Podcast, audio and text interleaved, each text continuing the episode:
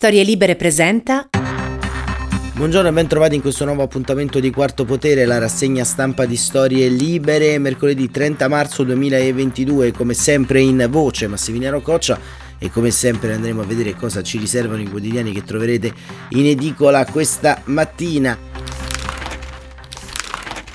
Corriere della Sera, ad esempio, la prima pagina è molto evocativa, prove di tregua sotto i missili. E questa tregua in qualche modo ambita, voluta, cercata fin eh, dai primissimi giorni dell'intervento militare russo, della guerra russa in Ucraina, è oggetto un po' di contesa perché da un lato Biden e, e gli Stati Uniti, tutto quanto il loro corpo diplomatico, l'Unione Europea sono cauti, dall'altra parte diciamo non si comprende in modo chiaro qual è lo status delle trattative, ma eh, Giuseppe Sarcina proprio sul Corriere della Sera ci porta all'interno di questa notizia con uno schema ma anche un, un articolo ben strutturato che ci pone lo stato dell'arte. Concessioni, linee rosse, a che punto siamo? No alla Nato sia all'Unione Europea. Neutralità, il Cremlino vuole il modello Austria. Vladimir Zelensky, scrive Giuseppe Sarcina, apre alla neutralità. L'Ucraina è pronta a cancellare l'obiettivo storico di aderire all'Alleanza Atlantica venendo incontro alla richiesta numero uno della Russia. Da almeno un mese le diplomazie stanno discutendo su due modelli, quello svedese o finlandese e quello austriaco. La differenza è sostanziale, la Svezia si dichiarò neutrale nel 1834 e confermò il suo status nel 1945 dopo la seconda guerra mondiale, ma senza sancirlo né nella Costituzione né in un trattato internazionale.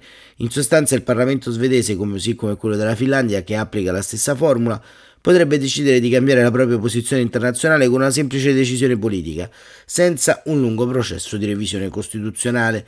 La condizione dell'Austria è diversa, la neutralità è sancita dalla Costituzione fin dal 1955, per questo si parla di neutralità perpetua. I russi puntano al massimo, l'Ucraina deve diventare come l'Austria, meglio ancora se completamente demilitarizzata. Ma Kiev non rinuncerà a un esercito per l'autodifesa compatibile con la condizione di paese neutrale. Il Parlamento ucraino sarà comunque chiamato a cambiare la Costituzione che contiene quattro riferimenti al percorso euroatlantico del paese. Nello stesso tempo però l'Ucraina non rinuncerà al cammino verso l'Unione Europea. Del resto Svezia, Finlandia e Austria, pur essendo stati neutrali, fanno parte della Unione Europea fin dal 1995. Attenzione però a un dettaglio finora poco visibile. Che cosa succederà se l'Unione Europea, con dentro l'Ucraina, dovesse dotarsi di una difesa comune? Kiev potrà ospitare sul proprio territorio forze e mezzi dell'esercito comune europeo? I russi rispondono di no, sarebbe un modo per vanificare la formula della neutralità. In ogni caso l'aspetto del negoziato su cui le parti sono più vicine e la distanza sembra poter essere colmata.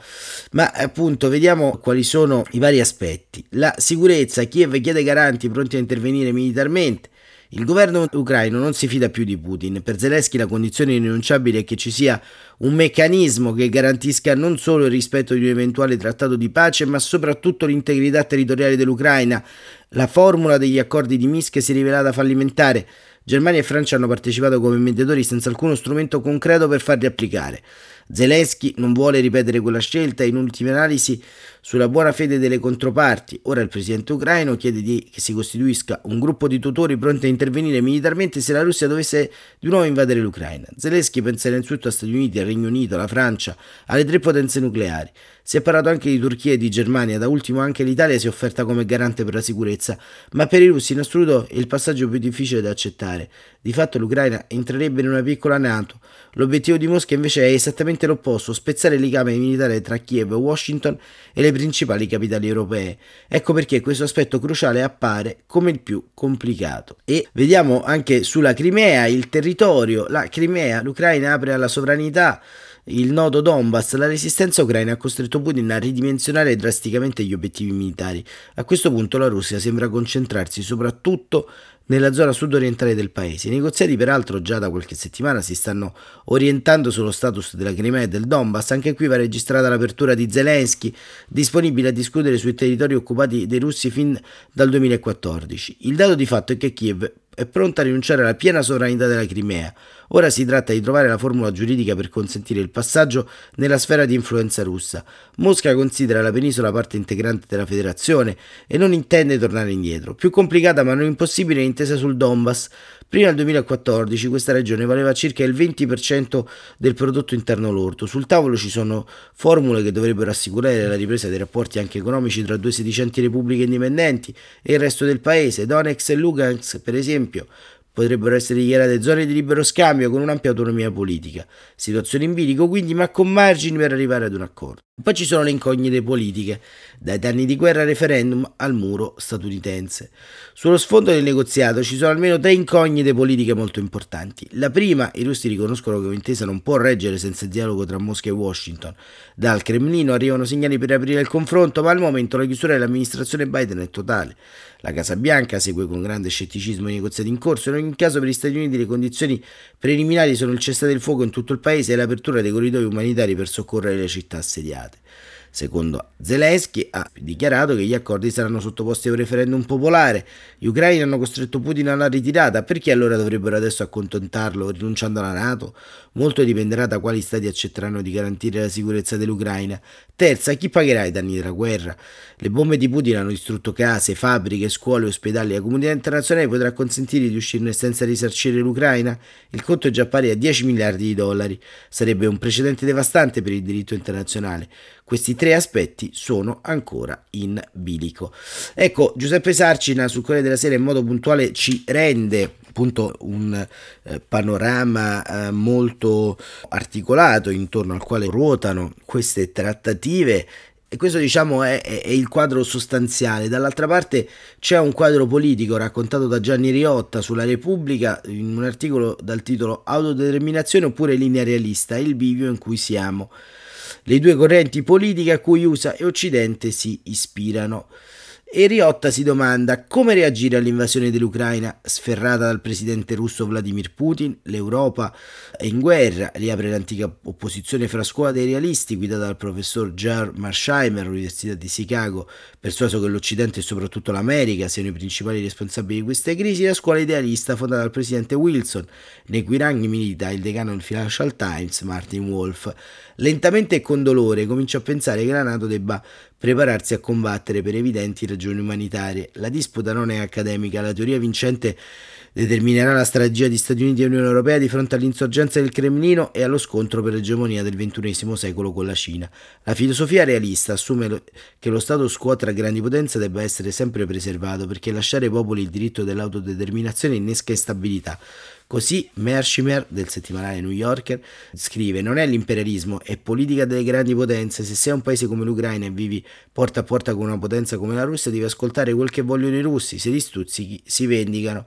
A giudizio realista Mersheimer, se solo al summit nato di Bucarest del 2008 il presidente Bush figlio non avesse discusso, non promesso né concesso, badate ma neppur discusso dell'ingresso dell'alleanza atlantica di Ucraina e Georgia, Putin non avrebbe invaso i due paesi, bombardando la Siria e occupato la Crimea.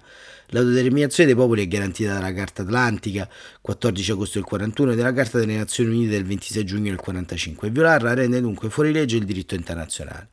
Per coprirsi, il ministro degli esteri Sergei Lavrov ordina di rilanciare sui social diplomatici il saggio firmato da Merschmeyer sulla rivista Foreign Fire, organo della Council uh, of Relations United del 2014. Le illusioni dei liberal provocano Putin. La scuola realista è un curioso cocervo, fianco a fianco conservatori tantan, attivisti del blog anti-establishment Intercept, il giornalista ex Guardian Glenn Greenwald, mentre da Mosca Edward Snowden, agente segreto statunitense, ora cittadino russo, assicurava che Putin non sarebbe mai entrato in Ucraina.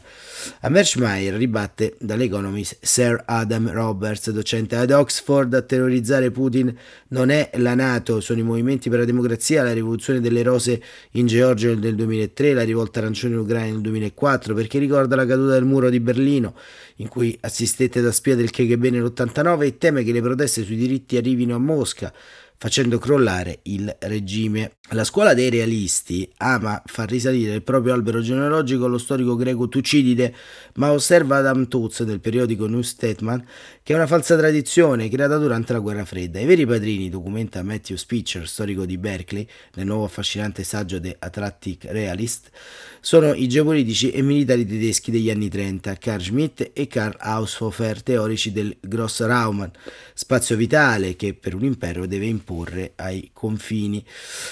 E tesi condivisa dal gabinetto nazionalista dell'imperatore giapponese Hirohito con la sfera asiatica di cooperazione intorno a Tokyo che innescherà nel 1941 il blitz tragico su Pearl Harbor come dal consigliere del presidente USA Roosevelt Harry Morgenthau con il piano bocciato nel 1945 di ridurre la Germania a paese agricolo e senza industria ma da che parte staranno Joe Biden nell'Europa? Il presidente americano ha scritto la battuta sulla cacciata di Putin a uscita idealista, moralista, ma negando jet da caccia e no fly zone al presidente ucraino Zelensky. Segue la circoscrizione realista. In Europa, malgrado il riarmo di Berlino, il dibattito su Svezia e Finlandia nella Nato, i timori della neutrale Svizzera e perfino Italia che verserebbe infine il 2% del pattuito con l'alleanza per due volte anche dal Premier 5 Stelle Conte, la cautela domina. I realisti invocano il congresso di Vienna del 1815 che cancellando l'autonomia dei popoli garantì stabilità agli imperi dopo le guerre di Napoleone. È falsa profezia, dal 1945 gli imperi hanno negato l'autodeterminazione alle nazioni con le invasioni di Budapest nel 1956, Praga nel 68 dell'Unione Sovietica, il golpe in Cile nel 73 di Nixon e Kissinger alla Casa Bianca, le invasioni sovietiche a Kabul nel 79, Bush in Afghanistan nel 2001 e 2003, gli USA in Vietnam nel 1955 e Putin in Siria nel 2015, la repressione francese in Algeria del 54 al 62. Bene, la storia contraddice i realisti da Saigon 75 a Kabul, 89-2021 da Berlino Est, 89 a Kiev 2014 e 2022, passando per Algeri ed Est Europa, gli imperi sono sconfitti. Viviamo più fra parrucche candide e feluche con la coccarda di Vienna. Due secoli or sono, rimpiante da realisti, eh, nuove generazioni ambiscono a destini di libertà, inclusi i dannati di oggi, nei lager cinesi eh, a Hong Kong. Il vero, solo realismo è riconoscere che giustizia e diritti civili sono ideali irrinunciabili e unica e autentica ancora di pace e stabilità non effimera. E questo è l'editoriale di Gianni Riotta sulla Repubblica. Eh, Gianni Riotta dimentica tra le eh, varie invasioni eh, e golpe quello avvenuto in Grecia con la dittatura nei colonnelli che appunto vide proprio gli Stati Uniti come eh, spina eh, dorsale di quel modo di agire, eh, per non parlare poi della stabilità del regime di Francisco Franco che è durato fino al 1975. Insomma, abbiamo davanti a noi, come dire, una grande azione differente, insomma, rispetto al passato e, e soprattutto, diciamo, vediamo quello che accadrà nei, nelle prossime settimane e, e nei prossimi mesi. Ma eh, c'è anche un altro diciamo, punto in queste trattative perché c'è un tema molto interessante eh, che è legato a quello che succede poi a Mosca, a qual è il punto di caduta all'interno dell'opinione pubblica russa su quelle trattative che Vladimir Putin sta intavolando. Perché? Perché è chiaro che un leader forte, un oligarca, un autarca eh, teme eh, una cosa più di altre, il compromesso. E la politologa eh, Tatiana Stanovaya, che è fondatrice del centro studi politici eh, Politic, rilascia un'intervista a Repubblica dal titolo Lo zar perderà consenso con il compromesso. Tatiana Stanovaia invita alla cautela, è troppo presto per parlare di riavvicinamento tra Russia e Ucraina, sostiene la direttrice del centro studi politici eh, Politik, ed è, se è vero che c'è molto dissenso intorno all'operazione militare, l'elite ha paura e sta zitta. Stanovaia non crede in una svolta positiva in questo nuovo round di negoziati o nell'apparente ritiro delle forze armate russe. Non vedo motivi plausibili per cui Mosca possa riconsiderare le sue richieste iniziali, risponde. Il fatto è che non si aspettava questa resistenza della società, dell'esercito e dell'elite in Ucraina e ora si ritrova a truppe sparse per tutto il territorio. Archiviata l'idea di riuscire ad occupare tutto il paese in poco tempo, deve concentrarsi su un obiettivo alla volta. E ora la priorità è il Donbass, sta solo guadagnando tempo per raggruppare l'esercito e focalizzarsi sull'est Ucraina e giustifica questi movimenti col pretesto dei negoziati. Domanda Rosalba Cesaretti, eh, la corrispondente di Repubblica Mosca, autrice di questa intervista, proprio perché l'operazione militare non sta andando secondo i piani, Mosca non potrebbe vedere un exit strategy in un accordo? Ma Mosca non sigla nessuna pace finché l'Ucraina non acconsentirà tutte le richieste e la bozza proposta di Kiev ne accoglie solo circa la metà. Non può essere la base per un compromesso. Ma Putin, chiede il giornalista, non rischia di perdere consensi man mano che si prolungano i combattimenti? Putin perderà il sostegno sociale se perderà la guerra, non se continuerà a combattere. Oggi, dopo le prime indiscrezioni sui negoziati, i social network sono stati inondati di post che paragonavano l'eventuale sigla della proposta ucraina agli accordi firmati dopo la prima guerra cecena. Gli accordi, ricordiamo, di Kashayurt. Furono il più grande fallimento dell'era Yeltsin. Putin ha creato delle aspettative descrivendo l'operazione come una lotta al nazismo. Non può permettersi un Kasayurt 2 per la parte più radicale e patriottica delle società sarebbe un tradimento. L'andamento delle operazioni, domanda Rosalba Castelletti, come sta influenzando gli equilibri all'interno della cerchia dei silovichi e delle forze di sicurezza? All'interno delle elite e delle leadership c'è del risentimento nei confronti dello Stato Maggiore. L'operazione non è stata veloce come previsto e sta causando molte perdite. Possiamo immaginare lotte intestine tra i, i Silokovi, eh, l'SFSB, sarebbero i servizi segreti contro la difesa, la difesa contro i servizi segreti, ma non penso che Putin sia pronto ad ammettere che la sua strategia e i suoi obiettivi iniziali fossero sbagliati, non è pronto a punire i veri responsabili delle operazioni perché ai suoi occhi minerebbe i pilastri del suo stesso regime, né può farsi eh, nemici dell'esercito nei servizi, deve trattare con loro perché ha bisogno di loro, almeno per ora. E nei confronti di Putin c'è del risentimento, ma eh, una significativa parte dell'elite è rimasta scioccata dall'offensiva, non era stata informata e non era preparata, ma il dissenso non si è tramutato in azione, la resistenza resta silenziosa anche se molti non sono d'accordo con Putin tendono a giustificarlo ad accusare l'Occidente di non aver compreso le preoccupazioni russe, al momento non vedono un movimento anti-Putin nell'elite. Scontento sì, paura molta, dissenso sì, ma nessuno è pronto a agire e quindi resta zitto. In quale cerchia di dissenso potrebbe trasformarsi in azione? chiede Rosalba Castelletti. Ma eh, i fedelissimi di Putin non si ribelleranno contro di lui, ma nella periferia dell'elite persone come Deripaska, Friedman, eh, Drovorovic si sono già espressi contro la guerra. Il problema è che non hanno nessun potere su Putin perché appaia un movimento contro la guerra, il regime deve apparire vulnerabile e non siamo ancora a questo.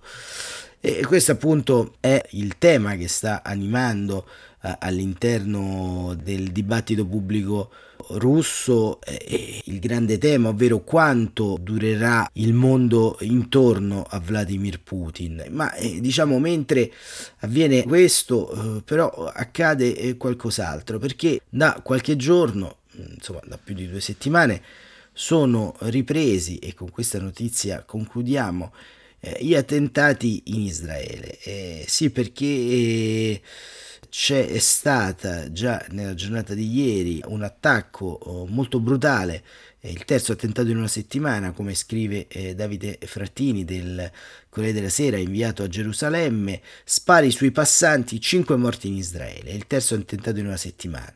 La strage vicino a Tel Aviv, ucciso uno dei killer palestinesi, esulta Hamas e sale la tensione. L'operazione scudo difensivo iniziò il 29 marzo di vent'anni fa, ordinata e coordinata da Ariel Sharon, scrive Frattini, per spostare la linea del fronte da dentro le città israeliane con le bombe dei kamikaze ancora più dentro ai villaggi palestinesi. Ad attaccare i giorni scorsi, martedì scorso e poi domenica, in una sequenza della morte, sei vittime sono stati arabi cittadini dello Stato, non guidati da organizzazioni come Hamas, ma ispirati dall'ideologia dello Stato islamico. Questa volta a colpire sono stati i palestinesi della Cisgiordania, come durante la seconda intifada dall'inizio del 2000. Uno di loro, ucciso, arrivato a Jenin, sarebbe stato in Israele come muratore senza permesso di lavoro. Avrebbe avuto un complice arrestato e forse ha partecipato un terzo uomo in fuga. La caccia è andata avanti nella notte. Hanno scelto Uh, Bnei Brak, città a maggioranza religiosa a est di Tel Aviv, è di fatto un, un, pezzo unico di palazzi con la metropoli sul Mediterraneo. Infatti Hamas da Gaza esalta la missione eroica a Tel Aviv perché da sempre, anche durante le guerre cicliche, è considerata il centro economico del paese, il bersaglio più importante da centrare con lanci di razzi. Il gruppetto ha sparato con i fucili mitragliatori nel mucchio, sui pedoni, alle auto, ai tanti israeliani che usano le biciclette elettriche, ne hanno ammazzati 5, uno di loro è un poliziotto che è riuscito a uccidere il killer di Jenin. I morti in totale sono 11, il numero più alto per attentati nel periodo di una settimana al 2006.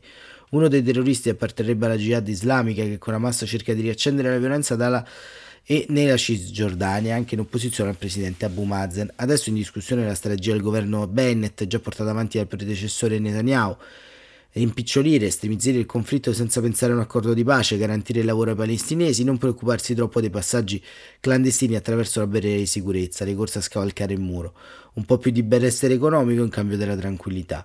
La coalizione al potere ha diverse componenti. E per la prima volta è sostenuta da un partito arabo, il cui leader Mansour Abbas vive nella stessa cittadina dei terroristi dell'attacco di tre giorni fa ha condannato le azioni, teme che le ripercussioni coinvolgano tutti gli arabi israeliani. Bennett, leader del partito dei coloni, rappresenta anche i pezzi dell'estrema destra che chiederanno una reazione molto dura. Risultato positivo al Covid, il primo ministro ha ascoltato gli ufficiali dell'esercito e i capi dello Shin Bet via video. Promette il pugno di ferro. I servizi segreti e l'esercito erano già in allerta perché il Ramadan, che inizia domenica, coincide con le festività ebraiche a metà mese. L'anno scorso gli scontri a Gerusalemme tra i palestinesi e la polizia durante il mese più sacro per i musulmani avevano portato agli 11 giorni di guerra con Hamas. Lo scontro si era allargato ad arabi ed ebrei, cittadini israeliani contro cittadini israeliani, proprio nella città dove la convivenza era sembrata possibile. E così Davide Frattini, ma c'è anche un'altra chiave di lettura di questi attentati che riguarda soprattutto il fatto che eh, in questi giorni si sta cercando di eh, creare con Israele ed altri paesi arabi una sorta di NATO del Mediterraneo, una piccola NATO, un piccolo consorzio di difesa comune tra appunto stati anche a maggioranza musulmana ovviamente, eh, a guida certamente non sionista, che si affacciano sul Mediterraneo. E questo diciamo lo abbiamo visto anche con gli accordi di Abramo, lì dove c'è una spinta risolutrice verso la stabilizzazione dell'area, Hamas e eh, il terrorismo palestinese cerca di destabilizzare l'area. E questo è quanto per oggi, e questo è quanto eh, ci arriva dal eh, mondo eh, intorno a noi e chiudiamo questa rassegna stampa con eh, una citazione, con una citazione di Amos Oz perché eh, vedete in queste pagine, in queste ore, la parola forse più centrale per descrivere il periodo è compromesso. Eh, il compromesso in qualche modo è centrale in questa fase storica, ma è centrale in tutte le fasi storiche e geopolitiche della nostra vita. E eh, Amos Oz scriveva: Nel mio mondo la parola compromesso è sinonimo di vita e dove c'è vita ci sono compromessi. Il contrario di compromessi non è integrità e nemmeno idealismo e nemmeno determinazione o devozione. Il contrario di compromesso è fanatismo, morte. Ecco, questa frase di Amos Oz si applica ovviamente ad Israele, ma si applica in modo plastico anche alla crisi ucraina. Nel compromesso c'è la vita futura di quello che sarà l'Europa e speriamo che questo compromesso arrivi in modo anche veloce. Per oggi è tutto, grazie davvero per essere stati con noi, Quarto Potere torna come sempre domani mattina. Buon proseguimento di giornata.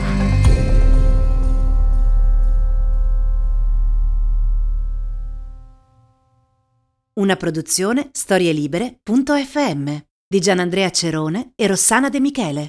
Coordinamento editoriale Guido Guenci.